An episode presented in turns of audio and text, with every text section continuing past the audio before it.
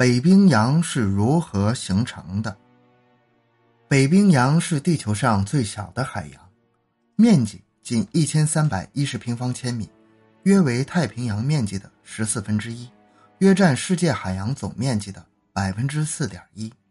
北冰洋被陆地包围，近于半封闭，通过挪威海、格陵兰海和八分湾同大西洋连接，以白令海峡与太平洋沟通。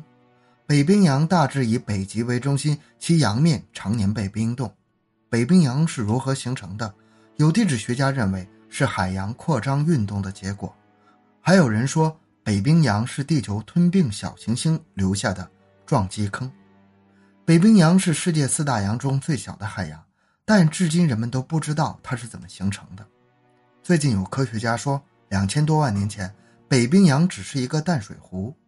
湖水通过一条比较狭窄的通道流入大西洋。但是到了一千八百二十万年前，由于地球板块的运动，狭窄的通道逐渐变成了较宽的海峡，大西洋的海水开始流进北极圈，慢慢形成了今天的北冰洋。他们是根据从北冰洋的罗蒙诺索夫海岭采集的一些沉淀物判断出来的。一位叫杰克逊的科学家说，这段沉淀物形成于一千八百二十万年前至一千七百五十万年前。分成颜色不同的三段，其最下层是黑色沉淀物，其中含着有很多没有分解的有机物。这说明当时北冰洋底无法获得足够的氧来进行降解。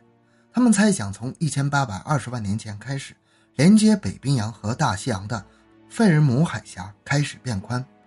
北冰洋的淡水从北极水面流出，而大西洋海水则从下面流入。这些缺氧的海水导致了黑色沉淀物的形成。另外一种说法是，北冰洋是地球吞并小行星，也就是地球同轨的姊妹星留下的撞击坑。有专家通过模拟实验认为，北冰洋的罗蒙诺索夫海岭的 S 型弯曲和弯曲外弧喇叭口开裂是被两头大陆架顶压的结果。